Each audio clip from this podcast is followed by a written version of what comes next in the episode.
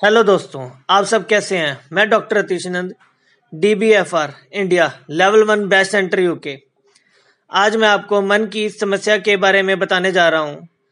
मेरे पास, मेरा पड़ोस का एक लड़का भागा भागा आया और कहने लगा, डॉक्टर साहब, मेरे पापा को पता नहीं क्या हुआ है, वो ना ही कुछ खा पी रहे हैं और ना ही कुछ बोल रहे हैं।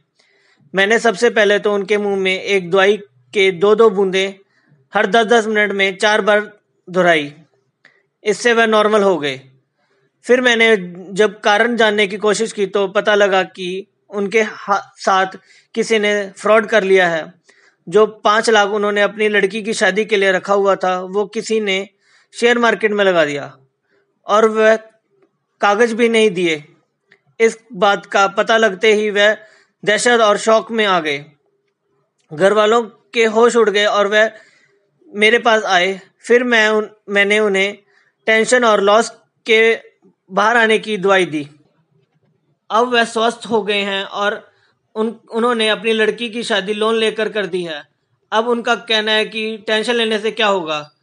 क्योंकि कुछ होने वाला तो है नहीं। तो देखने से आपको पता लगा कि आदमी एक दो खुराक से ही अचेत हालत से बाहर आ गया। अगर आपके पास भी कोई ऐसा मरीज़ है तो मेरे पास लाएँ और या फिर मेरे से फ़ोन पर बात कराएँ।